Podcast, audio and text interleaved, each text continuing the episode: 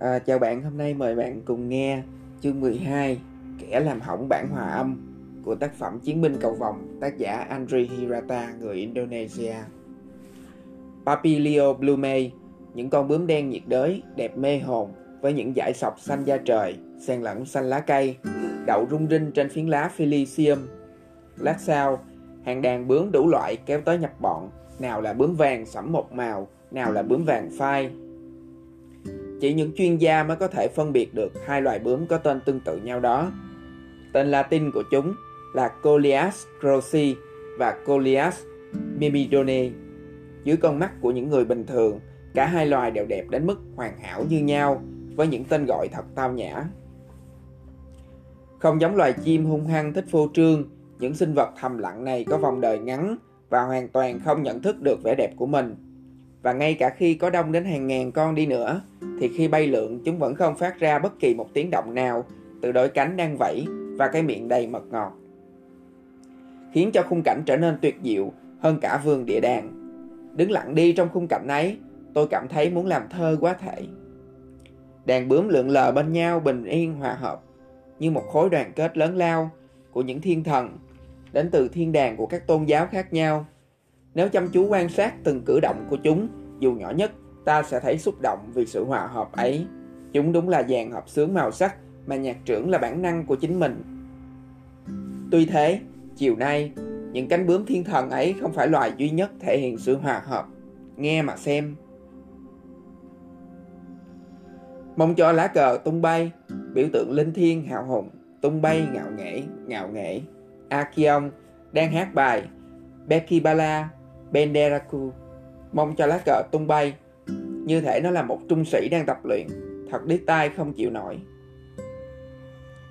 Nó vừa hát vừa nhìn xa xăm ra cửa sổ, dán mắt vào dây nho đỏ leo trên những nhánh cây Philisium là lạ. Nó thậm chí không thèm nhìn chúng tôi. Nó quả là đã phụ lòng khán giả. Tai nó như chẳng thèm nghe giọng nó. Chúng hướng cả về lũ chim chiền chuyện nhỏ xíu cánh sọc. Hót huyên náo, ác cả tiếng vù vù của bọn bò cánh cứng, điểm chấm vàng đen trên lưng. Akion thậm chí chẳng quan tâm gì đến âm lượng và cũng không buồn cố hát cho đúng tông. Nó cũng chẳng để tâm đến nốt nhạc nốt nhẽo gì ráo. Dù thành thật mà nói, bọn tôi cũng cốc để ý đến nó. Linh Tan mãi mê với định lý Pythagore. Harun đang nằm vật ra ngủ, ngáy pho pho. Samson đang vẽ cảnh một người đàn ông nhất một ngôi nhà. Sahara thì đang mãi theo mấy biểu chữ, mấy biểu tượng chữ Ả Rập làm thành dòng chữ Kulin Haku Walau Kanamuron có nghĩa là hãy nói sự thật, cho dù sự thật đó có cay đắng thế nào. Trapani thì cứ gấp gáp, mở mở chiếc khăn tay của mẹ nó. Siadan, Kukai và tôi đang nói chuyện về đồng phục của bọn trường PN và chúng tôi cùng âm mưu treo chiếc xe đạp của ông thầy dạy kinh Koran lên cây Bantan. Chị mỗi Maha chăm chú lắng nghe giọng của Akion. Cô che hai tay lên mặt.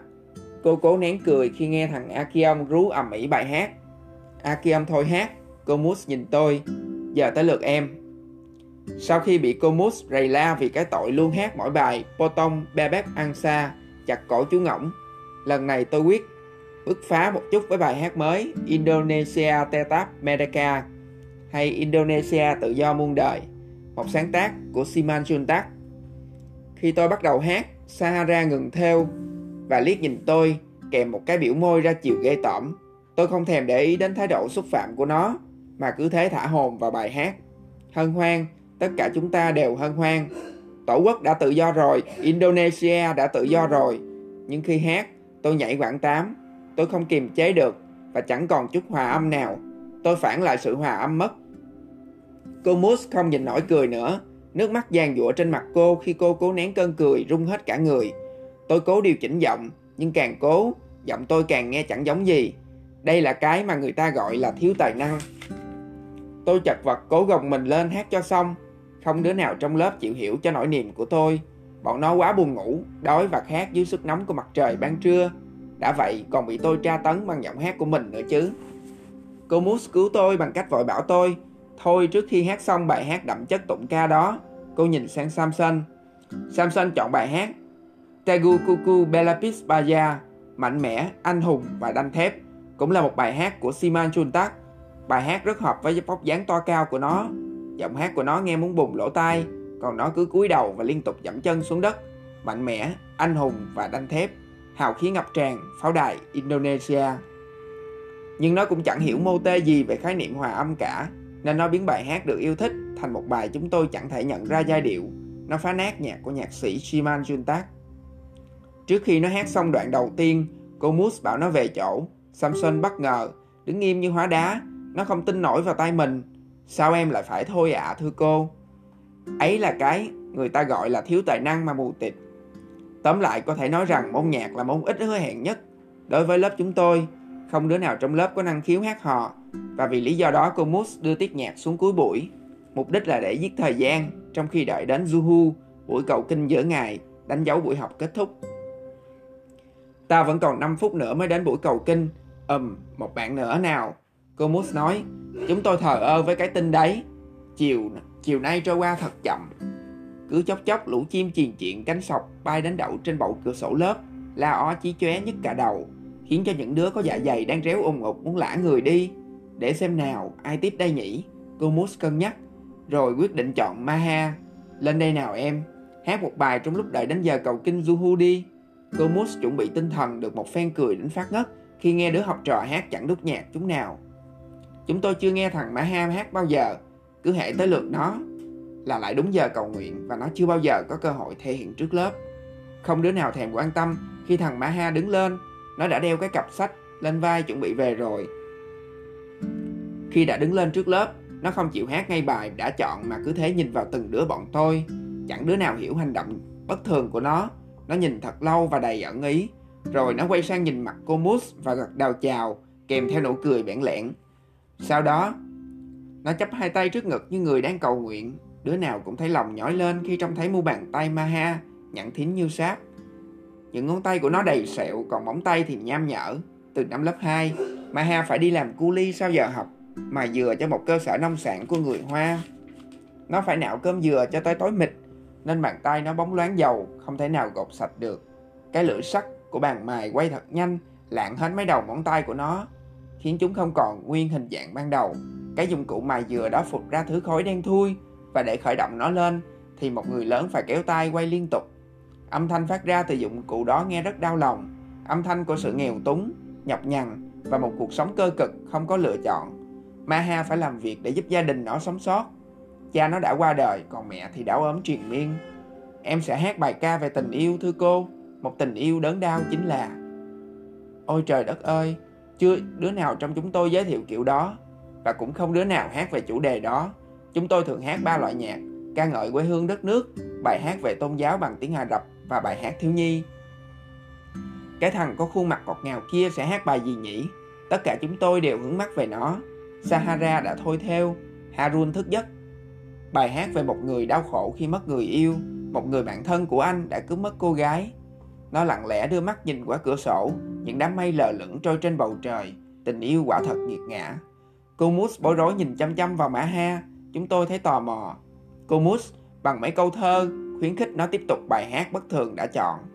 Đường dẫn tới cánh đồng ngoằn ngoèo, đừng đi qua rừng thông, hãy hát bài hát bạn đã chọn cho tôi biết vì sao bạn buồn. Maha cắn môi, nở nụ cười gượng gạo. Em cảm ơn cô ạ. À. Maha đã sẵn sàng. Chúng tôi hồi hộp đợi và ngớ người ra khi nó mở cái túi mây và lôi ra một nhạc cụ đàn guitar Hawaii. Lớp học im phăng phắc, Maha chậm rãi gãy đàn. Khúc dạo đầu khuấy động sự im lặng, hệt tiếng sấm rền xa xa. Maha ôm đàn mặt buồn rười rượi. Hai mắt nó nhắm nghiền và mặt nó đầy biểu cảm, tái nhợt đi vì cố nén cảm xúc vào trong rồi sau khúc nhạc dạo, nó bắt đầu hát chậm rãi với sắc thái thống khổ, nhưng giọng hát của nó thoát lên vẻ đẹp. Andante, Matoso, một vẻ đẹp không lời nào tả xiết. Tôi đang khiêu vũ cùng người yêu, điệu Tennessee Once, thì một người bạn cũ tôi tình cờ gặp làm quen với người tôi yêu. Rồi trong lúc hai người nhảy với nhau, bạn tôi đã cướp mất người yêu của tôi. Chúng tôi sững sờ, đó là bài Tennessee Once, nổi tiếng của Anna Murray. Chất giọng rền vang của Maha đúng là không chê vào đâu được và không thể tin nổi nó nhập hồn vào bài hát đến thế cứ như là nó thực sự đang chịu đựng nỗi mất mát lớn lao ấy tiếng đàn guitar Hawaii khiến cho bầu không khí được chất lãng mạn rồi tiếng hát len lỏi qua những bức tường gỗ lớp học cũ kỹ vắt vẹo trên những chiếc lá linaria nhỏ xíu hệt những con bướm sặc sỡ rồi lững lờ theo những áng mây mỏng tan trôi về phía bắc. Giọng hát đầy đau đớn của Maha khiến tim đứa nào cũng run rẩy. Dù chúng tôi đang làm bất cứ cái gì hay không làm gì cũng đều khựng lại cả. Chúng tôi bị thôi miên, bị mê hoặc bởi tinh hoa phát tiết ra từ cậu bé thanh tú đó. Cậu hát không chỉ bằng miệng mà bằng cả tâm hồn, biến bài hát thành một bản hợp sướng hoành tráng. Cơn buồn ngủ, đói và khát biến đâu mất, ngay cả những con bọ cánh cứng vàng đen và lũ bạn của nó, những con chim chiền diện cánh sọc cũng thôi chí chóe để lắng nghe giọng hát của Maha. Maha hạ giọng dần để kết thúc bài hát và một giọt nước mắt lăn trên má nó. Tôi đã mất người tình nhỏ bé vào cái đêm họ cùng nhau khiêu vũ điệu tennis. Tennessee Ones. Chúng tôi nhất loạt đứng hết cả dậy vỗ tay hoan hô, có khi phải đến tận 5 phút. Cô Moose cố giấu những giọt nước mắt chực trào ra. Trưa hôm ấy, một trưa tháng 7, tháng đỉnh điểm của mùa khô, trong khi đợi đến buổi cầu kinh Juhu cuối buổi học, một nghệ sĩ tài ba đã ra đời tại trường Muhammadiyah nghèo khó.